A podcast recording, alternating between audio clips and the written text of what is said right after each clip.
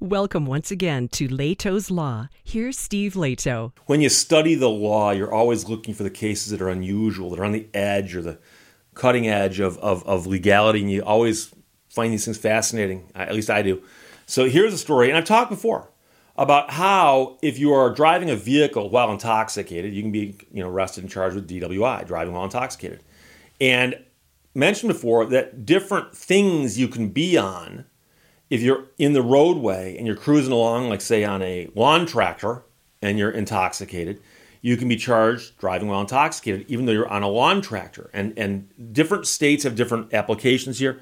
Question always is, what about these other things that are on the road? And most people recognize that it's dangerous to have a person who's drunk driving a lawn tractor in traffic.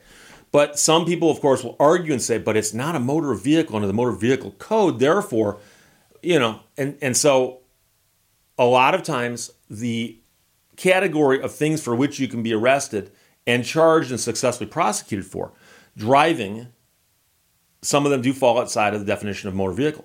Now, here's an interesting one an airplane.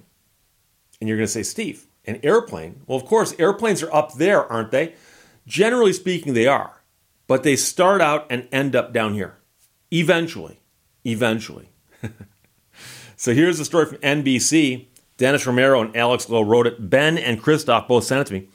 Student pilot who ran out of gas and landed his plane on a Missouri highway is accused of DWI, driving while intoxicated, on a highway in an airplane. The pilot was hospitalized with minor injuries after he hit a guardrail, but he was also alleged to have some other contraband on him. A student pilot landed a small plane on a highway in Missouri early Friday.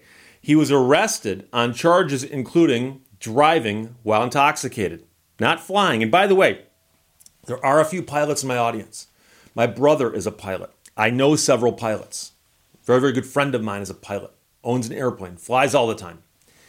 And I can tell you that the FAA is very serious and very strict about alcohol consumption by pilots. Very strict. So there's an issue, of course, there. But right now we're talking about driving. The pilot of the single engine Piper Cherokee landed the plane about 2:45 a.m. on Interstate 70 near Grain Valley, a city about 22 miles east of Kansas City. And the question, of course, is he's flying at 2:45 a.m. What kind of ratings does he have? Because flying at night, of course, is more difficult than flying during day. Uh, the Missouri Highway Patrol tweeted that the plane ran out of fuel, which hastened the freeway arrival. And then on the ground, the uh, airplane ran into a guardrail. And as you may know, if you're up in the air in an airplane and you run out of fuel or something else happens, you've got to make an emergency landing.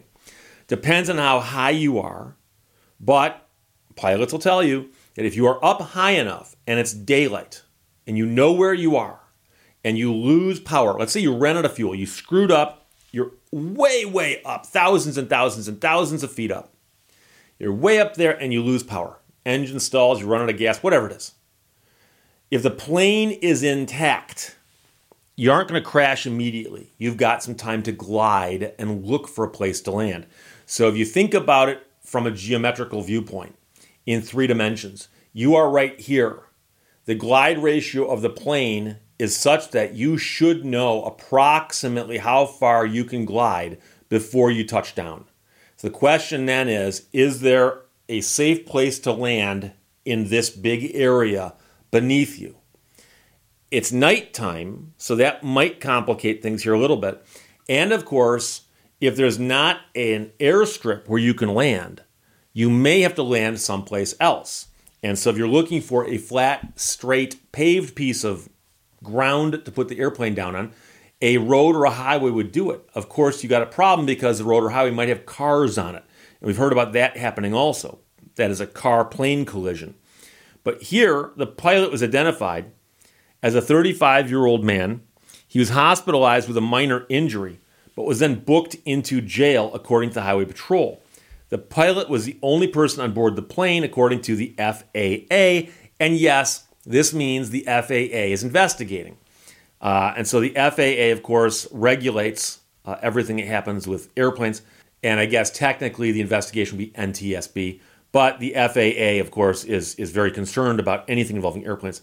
Now, the man also faces allegations of careless and imprudent driving involving a crash, felony drug and gun possession, and possession of marijuana and drug paraphernalia, according to an arrest report. The man's from Prairie Village, Kansas. He's since been released from jail. The plane is registered to a company out of Prairie Village, according to the FAA records, which also state that the man has a student pilot certificate. No one answered phone numbers listed for the man or connected to an address listed for Warrior Aviation, which apparently is the company. According to flight tracking website Flight Aware, the Piper flew from Kansas City to Florida and on the way back made multiple stops. Um, I'm not quite sure what the range is on this airplane, but obviously, uh, it, you know, it's, it's got to come down and get gas from time to time. if It's making a long cross country trip, uh, but I don't know if they're hinting at something here about making these stops on the way back from Florida, but those could, like I said, be simply fuel stops. And again, pilots know this, but if you're trying to get from one place to another place and they're far, far apart, let's say in the United States, if you're in a big commercial airline, you can just go from Detroit to Atlanta, right? Well, if you're in a smaller plane, you're going to make hops along the way, picking up fuel and so on, taking breaks, stretching your legs, whatever. And so you're going to have to plan your flight by going, okay, from here I'll fly to here, get gas. I'll fly from here to here, get gas. And you try to figure it out that way. So that could be what's happening there. But of course, the interesting thing here is that the guy's been charged with DWI. And he was arrested by the State Highway Patrol because he was on the road in a vehicle and they're alleging that he had alcohol in his system such that he was intoxicated, driving while intoxicated.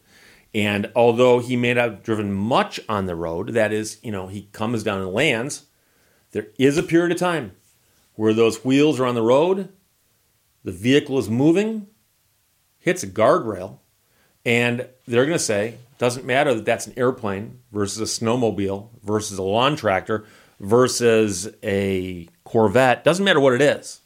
It's a vehicle in the broader sense of the word. And most states that have addressed this have said it's okay for them to do that expansively because the key here is we're trying to cut back on people with their hands on the controls of something on the road while they're intoxicated. We don't want that.